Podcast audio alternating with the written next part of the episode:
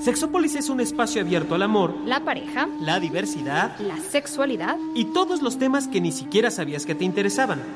Sin broncas y sin censura. Sin broncas y sin censura. Si eres buen amante, aventurero erótico, experto seductor o si apenas empiezas, acompáñanos durante una hora de, puro placer auditivo. De puro placer ¿Qué es eso del poliamor? ¿Con qué se come? ¿Cómo se vive? ¿Será que es real? ¿A qué se refiere además de muchos amores? ¿Cómo se puede poner en la práctica? Ventajas, desventajas. ¿Y será que esta es la forma de amar en el futuro? Quédense porque hoy Sexópolis se va a poner muy bueno. Tenemos invitados especiales.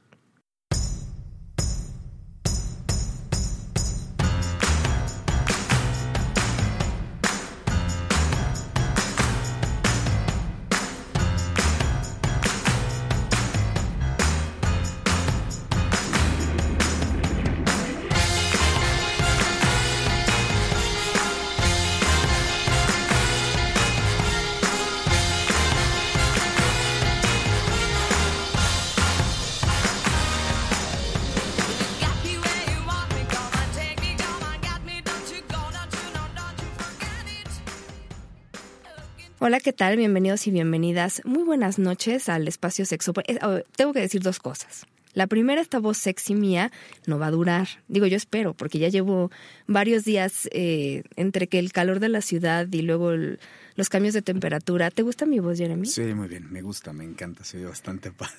bueno, no, no, no creo que dure, porque además, este, si fuera ¿eh? cantante, yo no estaría hablando ahorita, porque creo que las cantantes cuando tienen tos, pues este, no pueden usar la voz o algo así, ¿no? Sí, sí, sí. Es una cosa terrible. Pero tienes que hablar mucho. Sí, ok, está bien. Vamos a este grabar muchos programas, yo creo, por adelantado. Eh, la segunda cosa es que si nos oyen bien, y, oyen que nuestra voz acaricia sus hermosos oídos. Y se oye clara. Y se oye clara, como cristalina como el agua. No es su alucinación, este, no fueron los nuevos audífonos que compraron. Estamos en un nuevo estudio, estrenando casa. Este estudio se llama Cuarto del Fondo. Es un, no, tienen una idea de lo hermoso que está el estudio. Es uno de los estudios más bonitos que yo he visto en mi vida y miren que he pisado estudios. Y además, eh, no solo es lo bonito, generalmente hay, bueno, conozco estudios muy bonitos y muy poco funcionales, porque hay gente que de repente es como, vamos a diseñarlo muy bonito, pero no se fijan en la funcionalidad. Este es extraordinariamente bueno. Ya les platicaremos eh, si quieren visitarlo, eh, el estudio cuarto del fondo, les daremos la página web. Bueno, se las adelanto, es www.estudiocuartofondo, estudio cuarto fondo, se le quitan los artículos, estudiocuartofondo.com. Y, y, no sé si, digo, bueno, nos escucharán hermosos ahora. me encanta, me encanta. ¿Sabes qué? Se siente una, además una vibra muy padre, muy bonita. Estamos como muy relajados. Es que de verdad es un lugar, es una zona este como tranquila. No sé, estoy contenta. Sí, creo que muy pronto van a escuchar todo lo que se va a empezar aquí a generar en este no, Gracias por recibirnos, de verdad. va a ser muy, padre. Van a hacer nuevos programas, nuevas cosas. Les va a encantar todo lo que va a hacer aquí también Sexo. Muchas gracias. Y tenemos, esa sería una tercera y muy, muy extraordinaria noticia. Bueno, yo no hoy está ocupado. Eh, la verdad es que de repente trabajamos mucho y, y se nos junta muchas cosas, pero nos acompaña un invitado que fue, el, bueno, el padrino del programa hace siete años cuando éramos sexo abierto y hoy nos visita porque la verdad es que no hay, o sea, no hay nadie en el mundo como él que sepa todo lo que sabe en sexología y en Latinoamérica es y sigue siendo el número uno, Juan Luis Álvarez Bravo, Aplausos, aplausos, señores, por favor, Yo solo quiero decirles una cosa, hay mucha gente que se dedica a la sexología y que es muy valiosa en el mundo, en Latinoamérica, en México y que se ha especializado en distintas cosas, pero el 95% de estas personas son, han sido alumnos de Juan Luis o alumnos de alumnos de Juan Luis. A mí cada vez que comparto micrófonos con este señor me emociona muchísimo. y me estaba diciendo, este, fíjate que un colega nuestro, el doctor eh, que también ha venido, eh, Luis Enrique Ortega, que, cumplimos 35 años en el Instituto Mexicano de Sexología. Y entonces alguien le dijo 35 y entonces él contestó, sí, yo sé que Juan se ve un poco mayor. Pero 35 años de existir el Instituto Mexicano de Sexología y yo sé que es que tú lo empezaste a los 10, yo lo sé. Pero, pero has visto muchos cambios y siempre que te invitamos, ya sé que te pedimos que nos cuentes un poco de la historia, pero, pero, pero si no te hubieras lanzado a hacer el IMESEX, no habría muchos sexólogos en México, ¿no? Sí, yo creo que así es la historia porque muchos que se han formado con nosotros han formado otras agrupaciones, asociaciones y, y bueno, pues tenemos ya después de 35 años toda una cauda de, de gente formada en el instituto. Te lo Por cierto, con esto de la voz sexy, Dígame. yo quería hacerte un comentario. Em, me enteré hace poquito que una mujer que fue muy amiga mía, cantante, extraordinaria, con una voz lindísima, falleció. Ah. Se llamaba Tewa. ¿Qué tal? Tewa cantaba canciones vernáculas y era una maravilla de mujer. Cantó mucho con Oscar Chávez y todo eso. Pero me acuerdo en una época en que yo convivía mucho con ella, que me hablaba del ron con goma. Ajá. El ron con goma es ron con limón y, y, este miel. Y eso toman los cantantes para clarificar su voz. Sí, seguro. Yo me acuerdo que eh, cuando estábamos en clases este, de, de actuación y todo de montaje, ahí, ahí con el señor Gonzalo Correa, este, él siempre nos recomendaba que previo a, a entrar a una comedia musical, a cantar o algún examen de canto, nos decía, ¿por qué no se echan un ron con goma? Digo, que creo que le gustan mucho a él, ¿verdad? ¿Verdad? También. También te da valor para salir, ¿verdad? Claro, claro. Pero sí te sirve mucho. Creo que la goma te abre demasiado la- las cuerdas vocales, te las relaja, ¿no? Sí, como que clarifica la voz. Puedes seguir su consejo. Y ahora seguir. voy a contestar tu pregunta después de este mini homenaje a Tewa.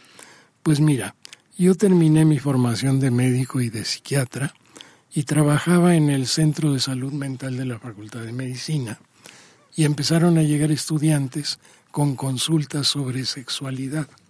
Según esto yo era el experto y yo sabía tanto o menos que ellos. Entonces me di cuenta de que mi formación como médico, como psiquiatra, pues no había incluido la sexualidad. De ahí me, me inquieté, encontré libros, eh, Kinsey sobre todo, Masters y Johnson, y pues de allí se fueron encadenando las cosas y en 1979 fundamos el Instituto Mexicano de Sexología. Muy bien. No, y, me, bueno, hemos contado esta parte de la historia, por eso me atrevo como a recontarla, que no todo el mundo recibió muy bien la idea de que la sexualidad debía estudiarse. Entonces, bueno, ya ahorita está un poco más aceptado, no todo el mundo piensa también eso, pero, pero sí, creo que eh, sí, eh, de repente 15 y cuando empezó todo esto era como levantar ámpulas, porque la gente no quería escuchar sobre la sexualidad, menos la investigación, pero bueno, pues ahí la llevamos. Sí, yo me acuerdo que durante varios años, cinco o seis años, fui marginado por la psiquiatría oficial por estarme dedicando a esto que no era bien visto. Cochino. Cochín. Déjese. Pero fíjate que, bueno, yo he visto progresar este asunto de la sexología y algunos temas en particular, eh, yo me imagino que también, por ejemplo, el tema de la homosexualidad en algún momento era como ir a hablar de la homosexualidad a algún lado y entonces la gente como todavía tenía sus reservas. Hoy, por lo menos las investigaciones, el promedio de las personas más o menos ya está un poquito informada, puede no gustarle, gustarle la idea, pero ya tiene menos ¿no? de, ideas raras a veces. Ya digo, en general la población, ¿no? O sea, los estudios siempre generalizan un poco, pero... Eh, y ahora se escucha, por lo menos se escucha más hablar de la homosexualidad y hay películas donde hay personajes gays y, bueno, series y gente que sale del closet. Bueno, pero siempre hay temas nuevos. Y yo me acuerdo que hace unos 10 años el tema del poliamor era muy, muy nuevo. Sí, Más de 10 años, diría yo. sí, el, el que era más viejo de todos los temas era el tema de los swingers, del intercambio de parejas. Y el poliamor es un estilo de vida totalmente diferente al estilo de vida de los swingers. Ahí, digo, me, me, me gusta siempre hacer esta referencia y qué bueno que lo dices, porque eh, los swingers son personas, eh, algún día invitaremos a alguien para que nos platique, pero que les gusta intercambiar parejas, ¿no? De hecho, alguna vez estábamos platicando con un chavo que trabaja en estos bares, entonces la idea es cumplir fantasías en pareja, intercambiar, hacer tríos, etcétera, en un ámbito más sexual. Sí, y los swingers, eh, con base en una investigación que hicimos nosotros de swingers de aquí de México, con cerca de 150 swingers, eh, son personas que tienen reglas muy estrictas a que no haya involucración emocional, que no se pueden enamorar, no pueden tener citas si no está la pareja presente. tienen reglas como el no es no y, y, y son muy responsables en el sentido de que practican el sexo seguro. Yo creo que es, es siempre es como una, una confusión hoy en entre la gente que, que no conoce este tipo de, de, de, pues, ah, no conoce a los grupos que lo hacen. Por ejemplo, siempre dicen el poliamor es muy o, o lo confunden con los swinger y no es lo mismo. No, totalmente diferente, porque el poliamor sostiene desde su postura teórica que los seres humanos somos capaces de amar románticamente a más de una persona a la vez. Y amar a más de una persona a la vez puede tener implicaciones también eróticas, pero no es el intercambio de pareja. Aquí predomina fundamentalmente la idea del sentimiento, del amor. Por eso se llama poliamor.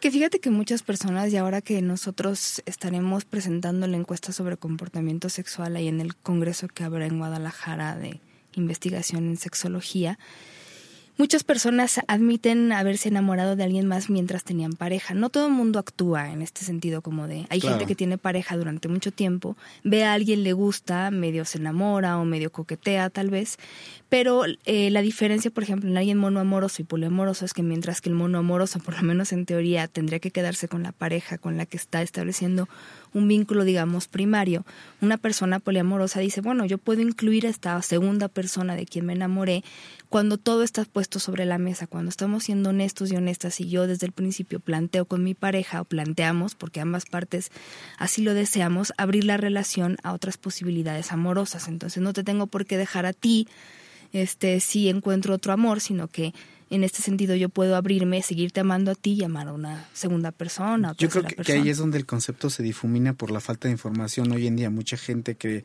que es tirarle todos contra todos y eso es como lo más común o los policletos que Hay gente que le tira todo lo que digo y les gusta mucho este asunto, ¿no? Pero Sí, incluso en el poliamor, no, no diría que hay reglas tan estrictas como en los swingers, pero sí hay como aspiraciones que son muy importantes. Una de ellas, ya la mencionaste, es esta apertura, no engañar a la pareja, no engañar a ninguna de las parejas. Y lo segundo es, de alguna manera, buscar que en, eh, haya reciprocidad. Yo siempre platico esta anécdota de alguna vez platicando con un amigo mío en un café o en un bar, no me acuerdo, tomando tequila, sobre el poliamor. Me dice, ah, pues entonces yo soy poliamoroso. Y le dije, a ver, espera, pero tú aceptarías que tu esposa hiciera lo mismo? Y me dice, no, eso sí que no. Entonces le dije, no eres poliamoroso, eres un policanijo. Policabrón se escucharía bien, ¿lo dijiste alguna vez así? Lo dije Policabrón. policabrón. sí. Sí. Aquí no hay censura, Juan Luis, no te preocupes. Sí, ya me acordé. es bien complicado porque la verdad es que eh, los, bueno, ahora que yo he estado oyendo mucho, seguramente quienes nos siguen en Twitter estamos como Sexópolis Radio. Eh, se han dado cuenta, nosotros hemos estado yendo, bueno, Claudia Lobatón, que ha estado muchas veces en el programa, y yo estamos yendo como a platicar con chavas adolescentes a varias escuelas. Nos está llevando Canestem B y se lo agradecemos porque nos ha dado la, la libertad de hablar de lo que queramos con las chavas. No sabes lo enriquecedor que ha sido para mí escucharlas, porque generalmente yo doy conferencias como a, a jóvenes o a chavas muy mm, de diferentes edades y no tengo la oportunidad de hablar uno a uno con ellas y, y, y hablar con ellas así de diferente, o sea, te estoy hablando de edades de 14 a o sea, 21, 22 y es súper maravilloso saber todo lo que ellas viven. Muchas viven relaciones abiertas, fíjate, o sea, como platicadas en el sentido de no estoy pasando por una etapa de la vida en la que quiero experimentar muchos amores, no- no necesariamente el sexo, y en este momento quiero andar con fulano y con sutano porque eso es lo que yo quiero, o sea, quiero tener estas relaciones, me quiero enamorar. Y entonces, eh, algo que nosotros empezamos a platicar siempre con ellas tiene que ver con los celos, ¿no? Y, y cuando platicamos de los celos, necesariamente siempre platicamos también de la idea que tenemos del amor, porque los celos, o sea, sí tenemos una idea de que los celos son amor y que no debería ser así, porque no el que cela más ama más, pero también la idea del amor que tenemos es bien, bien rara, porque amamos a través de la posesión. Y, y, algo que nosotros estábamos diciendo el otro día, si te acuerdas, Jeremy, que el amor tiene que estar basado en la libertad, no en la Es posesión. que sabes qué pasa, Juan Luis, que el hecho de explicárselo, a veces uno no quiere dar explicaciones cuando uno se la piden, pero el hecho de explicarlo, ya, ya llega un momento en el que es, es a veces agotante, ¿no? Porque siempre existen, existen como las palabras que son de, ya que le explicas de cómo está el asunto y cómo es, y que está bajo, a lo mejor el, el concepto está también bajo esta cuestión de acuerdos, es Ah, entonces, este, pues está bien tus acuerdos y todo lo que tú quieras, pero ¿y dónde está el compromiso? Cuando empiezan a utilizar este tipo de palabras del compromiso, ya no sé qué decir. Neto que a veces me pregunto, ¿seguiré hablando? ¿Sigo, sigo explicándole? ¿Como para qué? Sí, mira, eh, yo creo que la gente poliamorosa, sinceramente, y respeto mucho a la gente que está en favor de la monogamia, pero la gente poliamorosa tiene mucho más compromiso. Mucho más compromiso dijeran, Dios mío. con la verdad, mucho más compromiso con la igualdad, la reciprocidad, y su compromiso es más que con una sola relación, es un compromiso con ellos mismos y con el amor. Eso es muy importante. Fíjate que hay algo que, que yo entiendo, mucha gente de repente me dice, no, cuando les platico de los swingers, sobre todo del poliamor, la gente me dice, no, no, no, no es que a mí se me complica la vida con una, ya tener más. Ok, yo o sea, entiendo esa parte, ¿no? De repente hay gente que es como, este, quiero todo, tengo poco tiempo, lo quiero para una persona. Pero sí es un hecho que el amor no es como una pizza que repartes y se te va acabando, ¿no? El amor lo puedes repartir sin que se acabe. Sí, mira, hay, hay autores que han escrito artículos científicos sobre, sobre el poliamor y hay uno que me gusta mucho porque usa en ejemplo que a la mayoría de la gente le checa. Tú tienes un hijo y amas enormemente a ese hijo o una pareja tiene un hijo y después hay un segundo embarazo y llega un segundo hijo. No vas a amar menos al primero para amar al segundo, sino puedes amar a los dos y vas a amarlos y los vas a ir amando de maneras muy distintas, porque son dos personas diferentes. Ahora imagínate una pareja que tiene un tercero, un cuarto hijo, pues cada uno de ellos va a ser una forma de amor esencialmente distinta, va a ser una experiencia amorosa diferente con cada una de las personas. Y esto lo plantean mucho los poliamorosos, que tú cuando vas a tener una segunda relación, no estás, no es porque estés insatisfecho con la primera, sino que vas a abrirte a una nueva experiencia amorosa que va a ser distinta a la que tienes. Y puedes tener una tercera que va a ser distinta a las otras dos. Sí, porque fíjate que muchas personas sí buscan una nueva relación cuando ya no quieren la que tienen y no, no se quieren deshacer de ella o algo así. O sea, esa parte lo entiendo y, y supongo que sucede, ¿no? No sé en qué proporción, pero sucede. Pero no, no, no pensemos que entonces eso significa que todos los que buscan una relación o todas las que buscan otras relaciones porque no quieren a la primera, ¿no? Claro. Y, y hay otra cosa, además, ¿qué hay en cuanto a la gente que dice que eh, este amor es muy diferente, el amor que le tienes a los hijos, en esta comparación que estabas haciendo, Juan, Juan Luis, eh, el es muy diferente el amor que le tienes a los hijos que el amor que le tienes a una pareja romántica. Hay gente que me pregunta que cuál es, Es la diferencia. A mí también. Entonces me dicen, o sea, Mira, es yo que creo no sé qué decir, o sea, solo sabes, pues. que el sentimiento básico y fundamental de amar a una persona es cuando tú eres capaz de decir que esa persona a ti te importa. Entonces, te importan tus hijos, te importan tus padres, te importa un amigo al que quieres mucho, te importa tu pareja, te importa tu pareja secundaria, tu pareja terciaria, te importa y cuando alguien te importa quieres que esa persona esté bien, se sienta contenta, progrese, se desarrolle, en fin, sea plena. Ahora, cada uno de esos amores tiene una tonalidad diferente. Yo diría que no es distinto. Es tú a mí me importas, pero no te vas a ir a la cama con tus papás. Claro. Pues no todo más. mundo, ¿verdad? La mayor Ah, parte la no. mayoría no. Puede ocurrir. Ya hablaremos de eso. Entonces ya, ya tiene diferencias el amor que tienes por un amigo, por una amiga, por tus hijos. Tiene diferencias, pero no en el sentido estricto de lo que es el concepto amar, sino en los digamos, aderezos que lleva o que puede no llevar. Oye, a ver, este, bueno, yo algo que también me doy cuenta, esta parte que siempre digo, cualquier idiota se enamora, ¿no? Porque, digo, con todo respeto para los que todos nos enamoramos Sí, por alguna favor, vez, porque- padrísimo.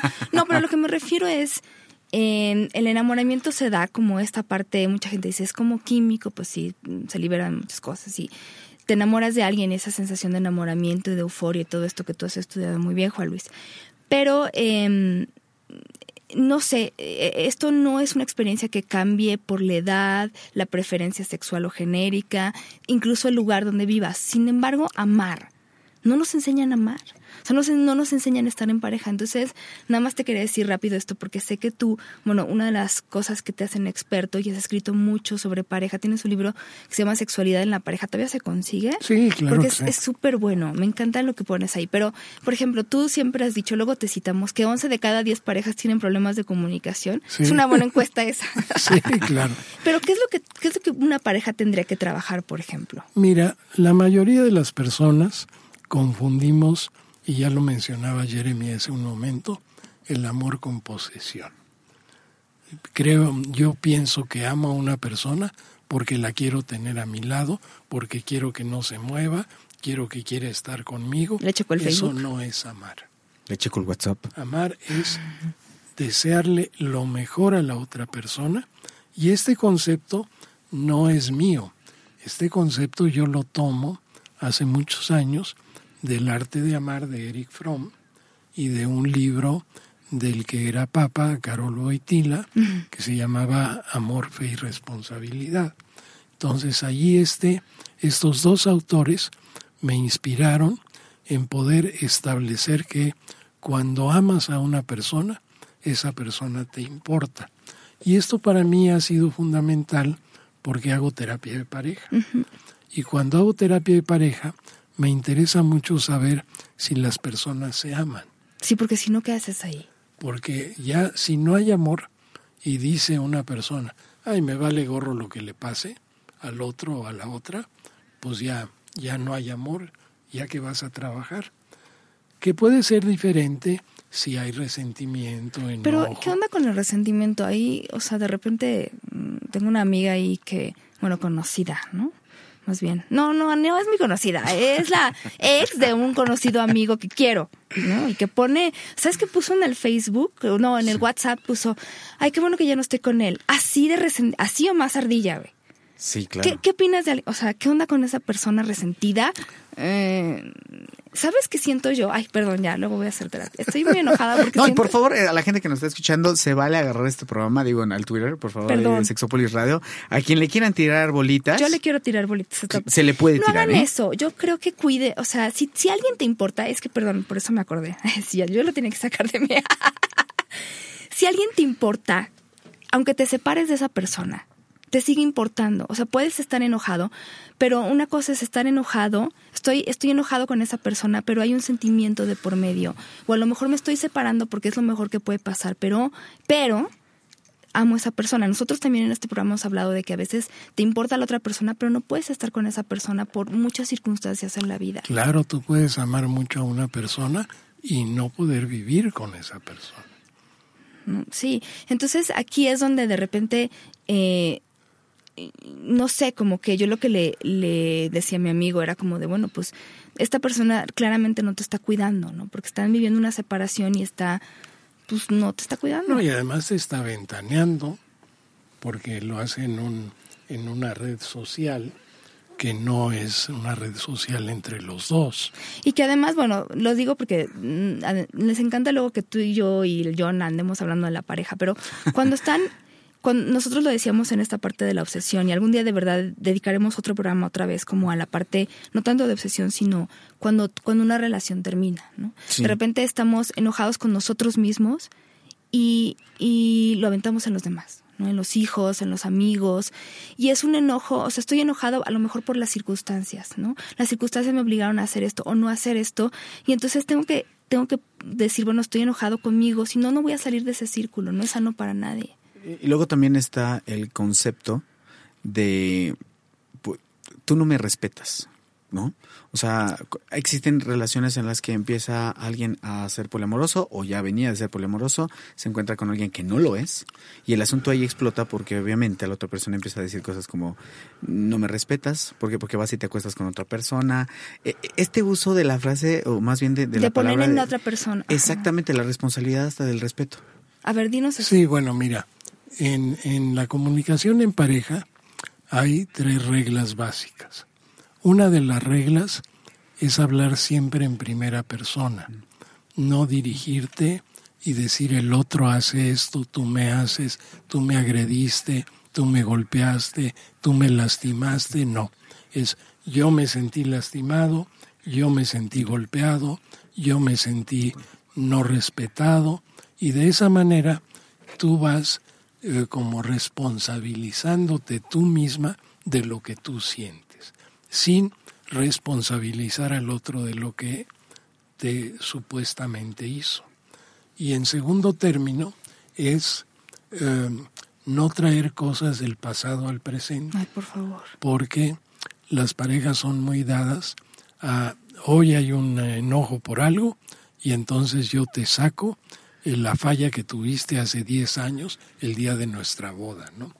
Y entonces metes a la persona a la que le reclamas en un término de, de no salida. ¿Cómo cambio yo algo que ya pasó y que tú me estás re- re- pidiendo que cambie? Y, otra cosa ahí que yo, como he leído mucho tus libros, yo sí sé, tiene que ver con esta palabra, bueno, el uso de las palabras siempre y nunca. ¿Y qué otras eran? Esa es otra parte de las reglas. Es no uses ahora sí que nunca las palabras todo, nada, siempre y nunca. Es que nunca, nunca haces lo que, lo que yo te digo. Es que siempre me estás no sé qué. ¿Sí? Este, no te gusta nada, nunca te gus- no te gusta nada, siempre estás de mal humor. Es que sabes qué pasa. Mira, ya ahorita me lo estás diciendo Híjole, hasta yo, me estoy algo que enojando, decir, ¿no? Es que es horrible. Ese tipo de cosas tú siempre has dicho hace que la persona quiera defenderse porque no son verdad. ¿Cómo que siempre estoy enojada? Pues no, No.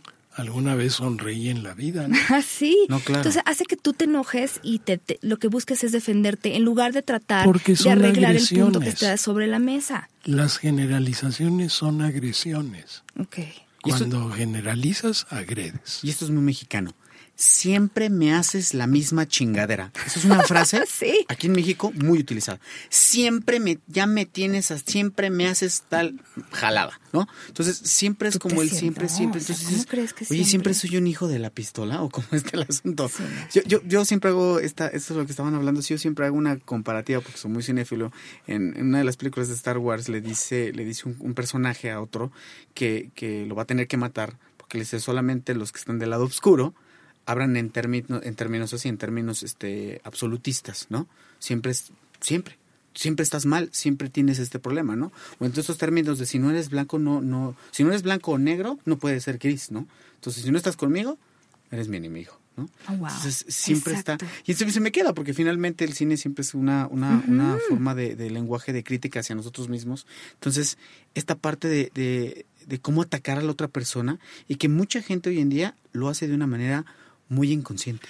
No nos damos cuenta Sí. cuando cómo hablamos. Y entonces cuando a mí la gente me pregunta si funciona el poliamor o funcionan los swingers o eh, los monoamorsos, no tiene tanto que ver con el modelo de pareja, sino que pone sobre la mesa. Muchas parejas, yo siempre he dicho que las parejas más felices que conozco son las que se salen de la raya, las que buscan estar fuera de- del guion, ¿no? Pero las que buscan no dar hecho por hecho muchas cosas, como que yo ya sé que es para ti la infidelidad, yo ya sé que tú vas a querer lo mismo que yo en la vida, yo ya sé que, ¿no? Y entonces se atreven a, a poner las cosas así, sus cartas, tal cual, ¿no?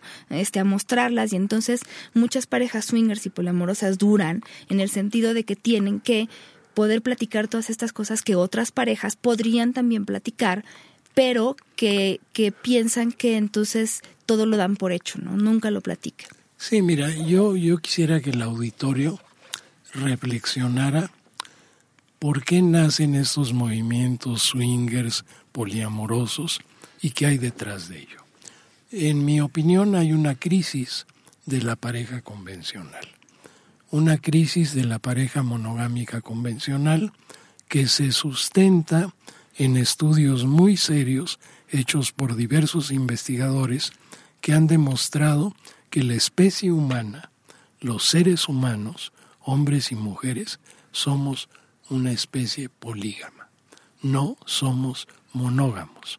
Hay algunas que especies que son monógamos temporales, como los pingüinos, algunos otros, pero ninguna especie es como el humano, tan polígamo como lo es el ser humano. Que es una cuestión social, ¿no? O sea, como de quédate con una misma persona durante toda tu vida. Eh, si escucharon, eh, dij- dijo, crisis la pareja monógama, ¿eh?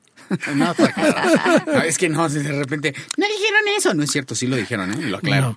No. Y además, además de todo esta crisis de la monogamia, reforzada por los problemas de comunicación de los que hablábamos hace un rato, por la cotidianidad, la costumbre, hay parejas que ya saben exactamente qué va a pasar con el otro cuando suceda cualquier cosa.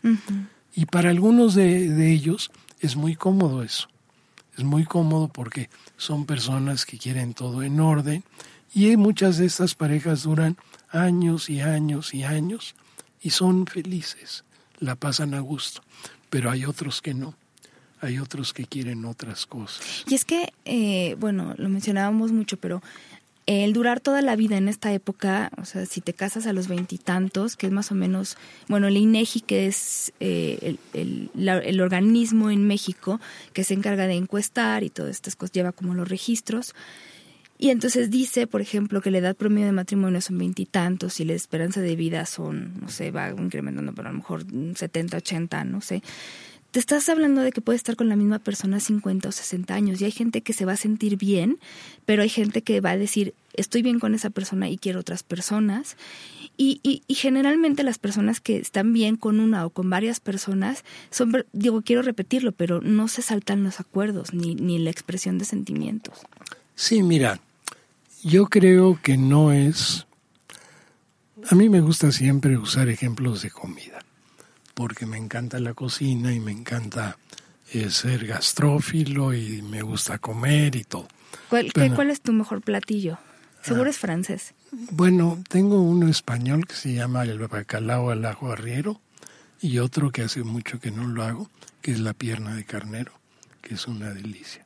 También está la quiche Lorraine, bueno, pero un día haremos un programa de cocina. co- Yo, yo más les quiero aclarar que yo no he comido todavía y la verdad es que No, sí sí, es una mancha de eso. Entonces, me, me estoy imaginando el cordero.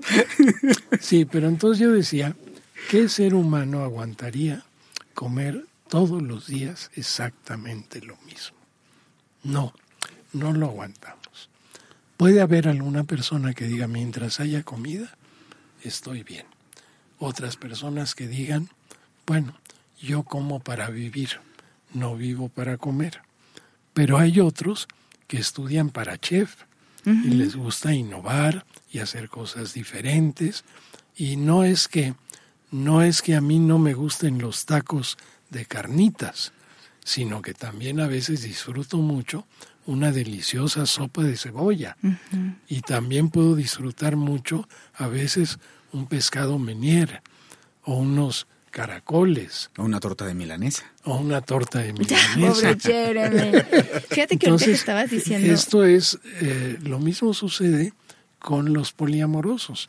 Son gente que necesita, que desea tener otras experiencias, que no sustituyan necesariamente una insatisfacción previa. Fíjate que ahorita que estabas diciendo esto, no sé por qué me acordé de una encuesta que ya tiene muchos años y está en el internet, estoy segura la he visto, sobre la expectativa de vida. Es de esas típicas calculadoras que se basan en estadísticas para decirte cuánto tiempo vas a vivir.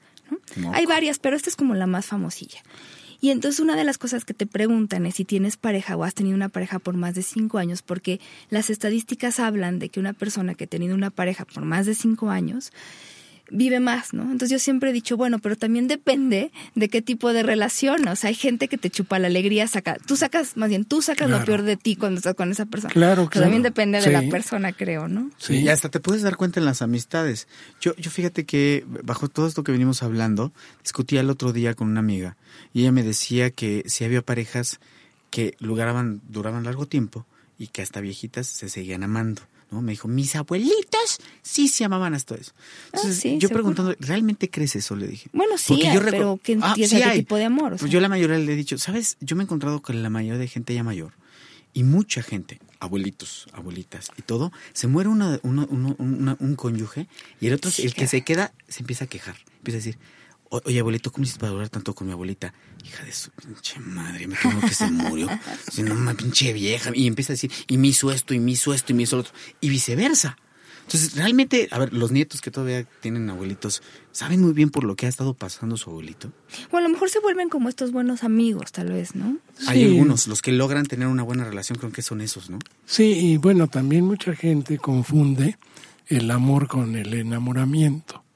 El enamoramiento es un estado alterado de conciencia, que es transitorio, afortunadamente, Que no es amor, ¿verdad? que no es amor. Ay, por favor. Eh, en cambio, sí puede haber un amor que dure muchísimos años. Claro, porque además, te sigue sí. importando, porque amas a la otra persona, porque quieres que esté bien. Y puede haber situaciones que no es lo mismo que aguantar, como muchas abuelas que dicen, tu abuelo fue la cruz de mi vida. Porque también hay gente que confunde el amor con cuánto duras, ¿no? Entonces, como esta resistencia de... Sí, habrá parejas que, que duren mucho y eso sea una prueba de cuánto se aman, pero también no significa que durar poco o te amaste poco, ¿no? Y qué bueno que hablas de esta diferencia, porque los que están enamorados, el otro día, no, bueno, siempre lo hemos dicho, pero no te cases enamorado, decimos, porque entonces en este estado alterado de la conciencia, eh, que dura máximo dos años, pero según lo que me ha tocado ver, eh, entre seis meses y un año, ¿no? Entonces tú ves a la persona sin, sin defectos, crees que la persona es maravillosa, no la terminas de conocer, este, y entonces obviamente el deseo de estar con esta persona para toda la vida es mucho ma- más mayor y más fácil de desarrollar cuando no conoce a la persona a profundidad. Sí, mira, el eh, elemento clave del enamoramiento es la idealización. O sea, te pendejas. Entonces, idealizas a la otra persona, sus defectos bonito, te pero- parecen virtudes, y entonces hay tal euforia, tal felicidad, que el deseo es mantener esto para toda la vida. Reforzado por cuentos infantiles que nos dicen se casaron y vivieron siempre felices. Lo cual Pero por no separado no es cierto. Entonces, aquí es muy importante que las personas, sobre todo los jóvenes, no se dejen atrapar por esta, este estado alterado de conciencia y se metan en una relación que seguramente va a fracasar. Pero mira, sin el enamoramiento, ¿de qué viviría Las Vegas? ¿No? Claro, van a- está ahí sí de plano, te enamoras y te pones jarra y te vas y te casas y haces mucho dinero de eso, Juan Luis, la verdad. Sí, yo me acuerdo de una pareja donde vinieron, vino él, quejándose mucho de que ella no lo atendía, no le hacía caso, se sentía poca cosa, en fin, muy descuidado por su pareja. Cuando hice la historia clínica con él y le pregunté, a ver, cierra tus ojos y dime cuando conociste a tu esposa, a la que ahora es tu esposa, ¿qué cosa es lo que más te atrajo de ella? Además de lo físico. Y me dice, lo que más me atrajo de ella era que era una mujer independiente. Pues sí. Entonces, vemos ahí como lo que en algún momento te atrae puede resultar después el elemento que más te disgusta o te molesta. Ay, Fíjate que, bueno, contigo podríamos hablar horas, pero bueno, yo sí quisiera como también retomar algo que tú, en este asunto del poliamor, tú manejabas mucho que se trataba de los vínculos, porque no todas las personas, a muchas de las preguntas que me hacen es si existen las personas poliamorosas, así conozco muchas parejas. ¿Cómo viven? ¿Cómo es su vida? La verdad es que como muchas parejas swinger, lo decíamos, pues no las identificas, no traen un distintivo, ¿no? Son personas que, que salvo ese tipo de cosas o el intercambio o el amar a más de una persona, no tienen como tantas diferencias. Ya si viven en trieja, pues a lo mejor ya hay cosas como distintas. Pero bueno, aman, pueden terminar, este, pueden enojarse, tienen problemas de dinero por los hijos o lo que sea. Y hay algunas personas poliamorosas, pero no todos les gustan, que hacen una distinción por vínculos. Entonces tienen a lo mejor una, una pareja primaria, pueden o no convivir con esa persona, pero es con la persona con la que tienen más vínculos.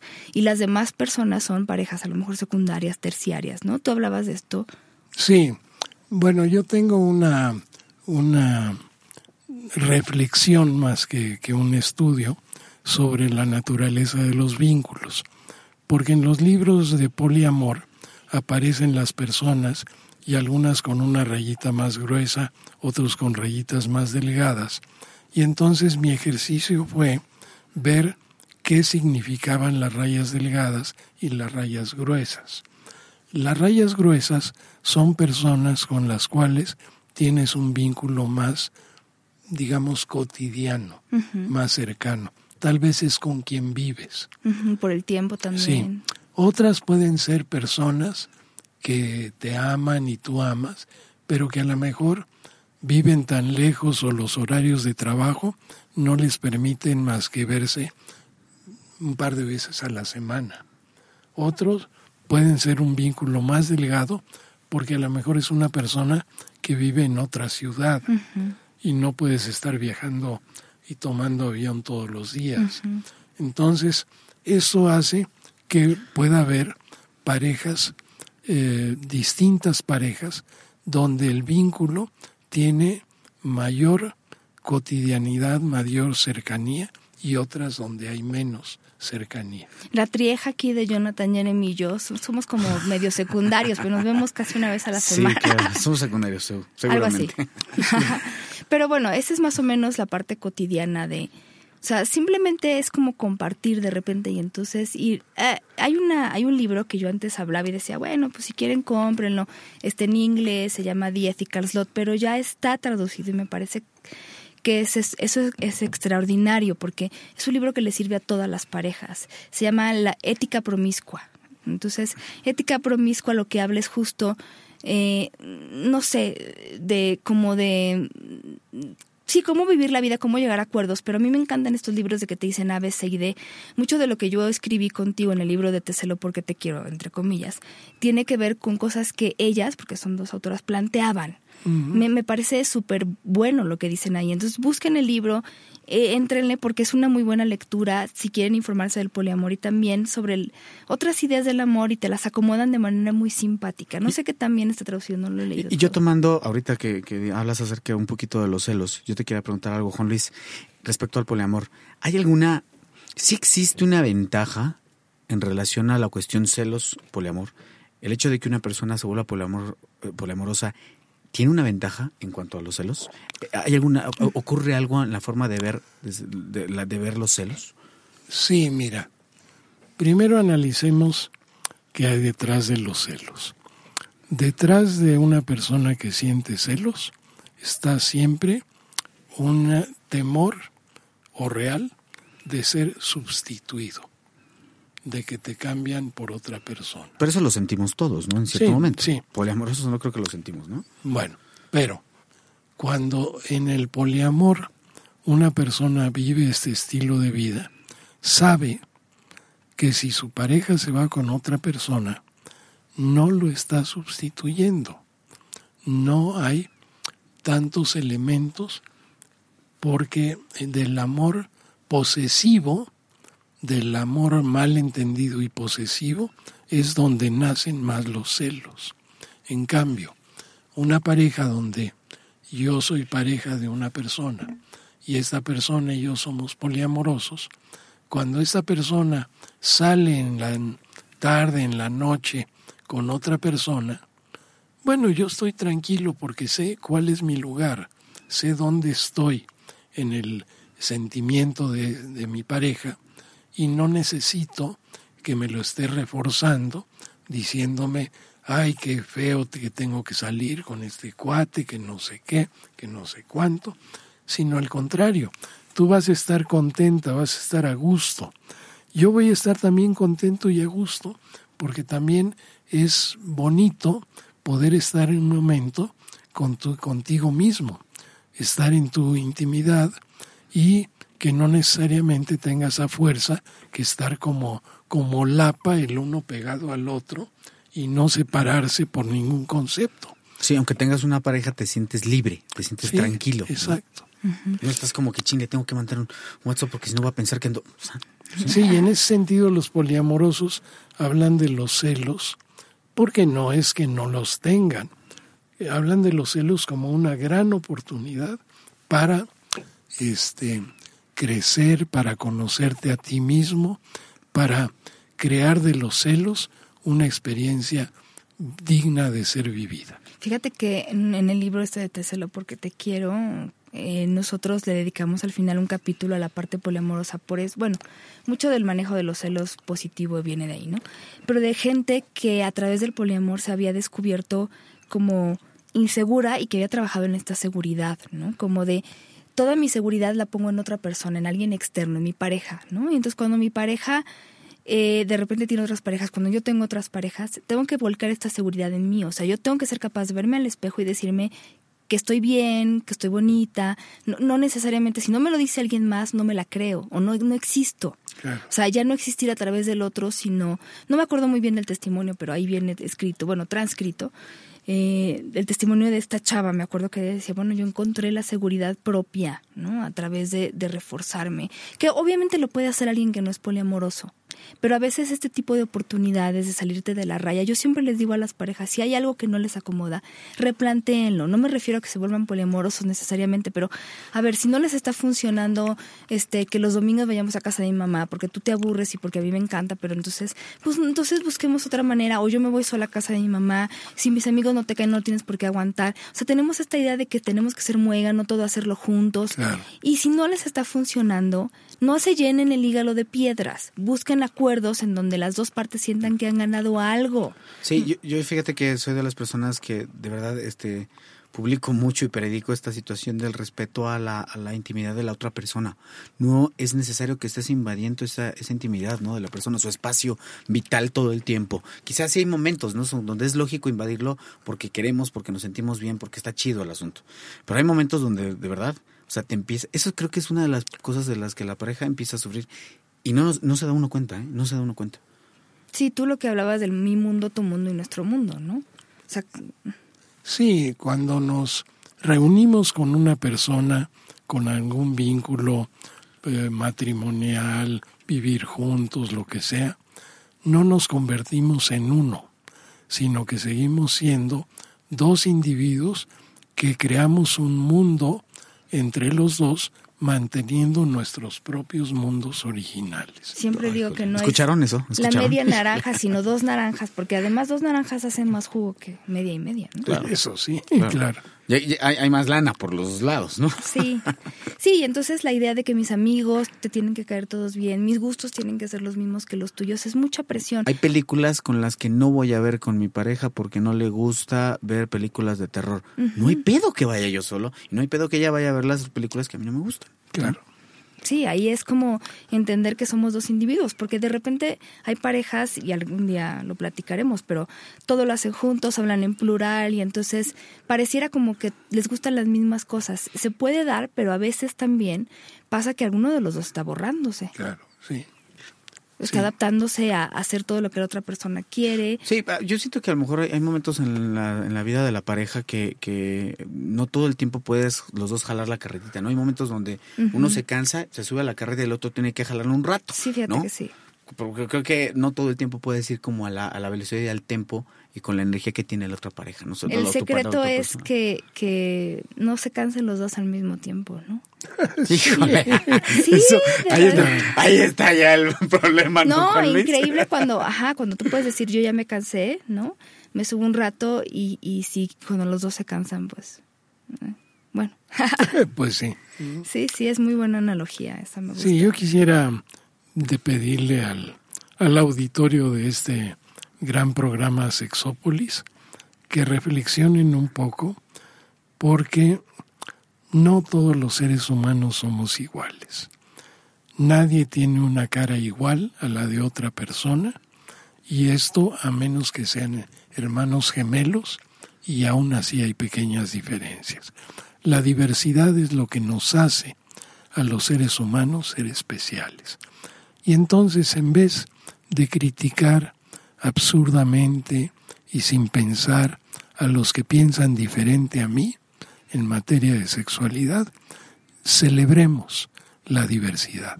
Celebremos que haya swingers, celebremos que haya poliamorosos, celebremos que haya monógamos, celebremos que haya parejas que quieran estar muchos años juntos, celebremos todas estas diferencias y dejemos de criticar a otros por sus gustos sexuales. Sí, yo creo que la clave de la felicidad ahí es saber exactamente tu, talla de zapato. ¿no?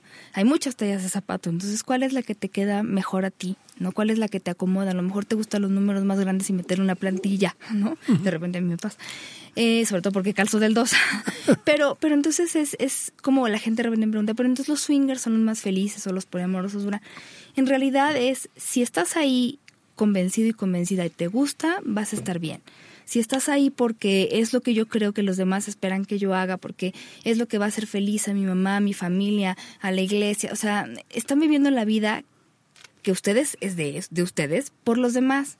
Estás tomando tu felicidad y se la estás regalando, además, la, a veces la regalamos porque así pensamos que eso se espera de nosotros. Ni, ni en realidad nadie está esperando eso de nosotros. Entonces, cuando somos infelices, obviamente culpamos a los demás y no nos culpamos a nosotros. Al final, cuando nos piden cuentas o nosotros nos pedimos cuentas de las cosas que hemos hecho, tenemos que responder, a ver, yo tomé estas decisiones porque a lo mejor en ese momento pensé que eran buenas para mí y ya está. A lo mejor me equivoqué y a lo mejor no. Pero entonces no podemos vivir la vida y el amor pensando en que así tiene que ser.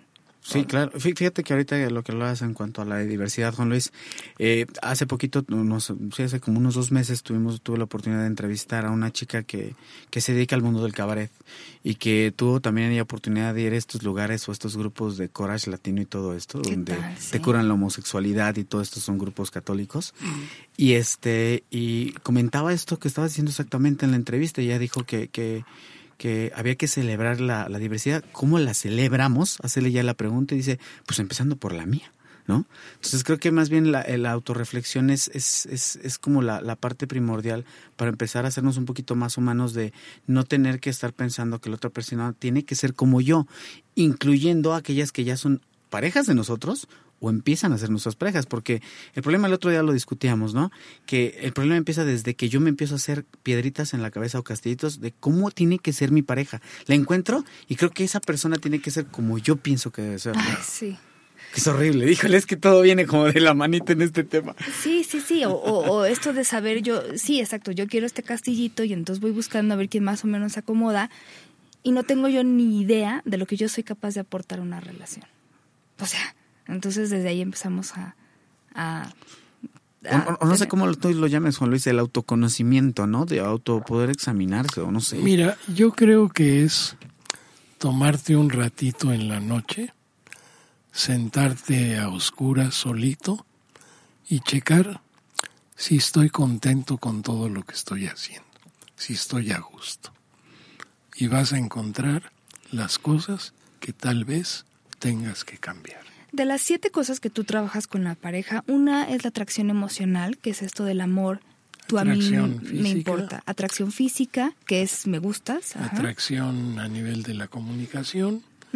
Atracción eh, amorosa, afectiva, que haya amor, la comunicación, la empatía, el respeto y la actualización. ¿La actualización? Sí. Periódicamente en una pareja es cuestión de sentarse los dos y platicar cómo estoy yo conmigo, cómo estoy contigo y cómo estoy con nuestra pareja. Y nada más es platicarlo y el otro dice lo mismo. Y entonces de ahí puede surgir una comunicación que permita cambiar cosas con las que no estamos muy a gusto. Porque las personas cambian, ¿no? Sí, seguro. Y entonces, bueno, pues a lo mejor lo que yo quería en la relación en un principio ya no es lo que quiero ahora. O me he dado cuenta de cosas y entonces en no actualizar es como sacarle la vuelta a los problemas y esto, ¿no?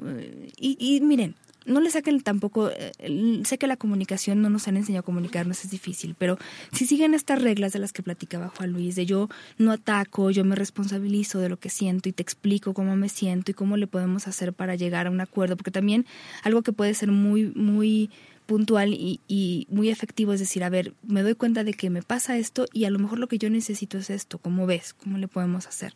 Si hacen eso, la comunicación va a ser efectiva, no le saquen la vuelta, ¿no? Bueno, creo que no hay peor cosa que le pase a los hombres, eso me imagino que también a las mujeres, pero yo lo leí en una revista más eh, dedicada a los hombres y este artículo creo que lo escribió una mujer, no me acuerdo, pero esas de tenemos que hablar. Ah, claro. No, creo que a los a la mayor parte de los hombres tenemos que hablar. Y me acuerdo que este autor o autora decía, a ver, ¿tenemos que hablar o tienes algo que decirme? ¿No? Porque tenemos que hablar es como, a lo mejor es una predisposición y prejuicio al, al rollo de, este, yo me vas a regañar o me vas a castigar o algo así, pero, pero a lo mejor es como, yo tengo algo que decirte, me gustaría expresarte algo que siento, pero tenemos que hablar. Es tan difícil eso, Paulina. De verdad, Tres expresar palabras. lo que, lo, lo que, lo que realmente sientes a veces con la pareja, estás, estás a veces a la defensiva de no ser juzgado o criticado duramente. Yo me acuerdo en ese también en ese artículo decía "Pien- pensemos también cómo recibimos lo que la otra persona nos dice y ella ponía el ejemplo específico de eh, eh, algo que le había pasado a ella, ¿no? Entonces llegaba su, su pareja, su novio y le decía, eh, bueno, lo veía triste, lo veía cansadón, que esa es la estrategia que muchas personas usan, esa es su comunicación, pongo cara triste, ¿no? Como de las emoticons. ¿Qué te pasa? No, es que no te, no, nada, ¿no? Y entonces eh, ese nada era como un poco explorándolo, era él decía, bueno, mira, te voy a contar, ¿no? Y entonces no te quería contar porque, bueno, a lo mejor me vas a regañar, pero es que fíjate que le presté a fulano de tal 100 pesos, entonces no me los ha pagado. Y entonces estoy triste porque pues ahora cómo se los cobro. Y entonces la reacción de ella es, es que cómo se te ocurre, eres un idiota, pues si sabes que tu amigo Pedro nunca paga, cómo se te ocurre pedirle y ya sabes que no te va a pagar. Entonces la razón que él tenía para no compartir era justamente porque ya sabía, como tú ya conozco, me va a regañar. Entonces yo lo que busco es desahogarme y decir, ah, maldito Pedro y su irresponsabilidad que no me paga. Y ya salí regañado, ¿no? O sea, no solo me siento mal porque no me han pagado mis 100 pesos, sino que ahora ya salí regañado, Eso ¿verdad? es típico. Entendamos que hablar y comunicarse con la pareja no es reclamar, Ni regaña. ni regañar, mucho menos, porque esa es otra de las reglas. No hay que calificar a la pareja. Te responsabilizas de lo que sientes, pero tampoco calificas al Sí, otro. calificar es eres un menso, eres un idiota, pero si ya sabes, este, porque vas y lo haces, ¿no? Vas y te caes en el hoyo. O, o lo, lo típico, ¿no? La- la- esto se lo aprendí esta frasita de un gran productor que decía mucho acerca de, de aventarle la, la, este, la, la papa caliente a la gente, ¿no? De nuestros broncas. O sea, llego, traigo la bronca y a ver a quién le aviento la papa caliente para que se le deshagan las manos de mis broncas. O sea, ya, ya de entrada no aprendo a escuchar, pero no hay bronca. A ver a quién se la aviento para que se le deshaga el desmadre, ¿no? Sí. No, bueno, nunca nos vamos a responsabilizar y así podemos seguir años en este autoengaño. Oigan, les quiero invitar a que nos sigan en, en se nos acaba el tiempo, mi querido Juan Luis, pero que nos sigan. A Juan Luis está en arroba imesex en Twitter y en la página del Instituto Mexicano de Sexología que es www.imesex, imesex, que son las siglas del Instituto Mexicano de Sexología.edu de educación.mx. Tú tienes también un Facebook, ¿no? Eh, No hay muchos que se llamen Juan Luis Álvarez Gallú Jurgenson, para nada. Está muy difícil. Este, a nosotros en Sexópolis nos encuentran como SX Radio en el Facebook, ¿no? O sea, facebook.com diagonal SX Radio y en el Twitter como Sexópolis Radio hemos puesto muchos links. Justamente hoy les puse un link de tratar de identificar el bulto famoso. ¿No? Se te pone en el bulto de un hombre y tú identificar a qué famoso le pertenece de cuatro opciones. Creo que la tiene a dos. Yo necesito practicar más. Bueno. Seguro. Y a ti, Jeremy, ¿en qué Twitter te pueden encontrar? Es arroba Jeremy Sánchez M. Jeremy Sánchez M. La verdad es que eh, mm, recibimos eh, cualquier sugerencia sobre, sobre temas. Eh, traemos, si nosotros no somos especialistas en el tema, traemos a alguien. Ya saben que, que Juan Luis, por ejemplo, te agradecemos muchísimo que estés, gran amigo del programa. Ya ves, siempre te toca inaugurar nuevas etapas. ¿Te da gusto? Y nos has dado Siempre buena llega a suerte, las nuevas etapas, Juan Luis. Muy bien. Sí, claro. Acuérdense de eh, que pueden entrar, esta voz linda que se nos oye hoy tiene que ver con que estamos grabando un nuevo estudio que se llama Cuarto del Fondo. Pueden encontrar más información en www.estudiocuartofondo.com, estudiocuartofondo.com y, y pues eh, mándenos, descárguenos, estamos en SoundCloud como Sexópolis, estamos en iTunes como Sexópolis y en otras miles de aplicaciones que se jalan ahí los podcasts. Seguro. Y está perfecto porque somos gratuitos. Nos encanta que nos que bajen. nos bajen gratis. no La bronca. próxima vez estará John, se los prometo. Muchas gracias, Juan Luis, por estar con nosotros. Gracias Sí, a ustedes, no. fue una delicia platicar. Igualmente, muchas gracias, Jeremy. Les mandamos muchos besos. Acuérdense de cuidarse muy bien y portarse muy mal. Muchos besos y hasta la próxima. ¡Mua!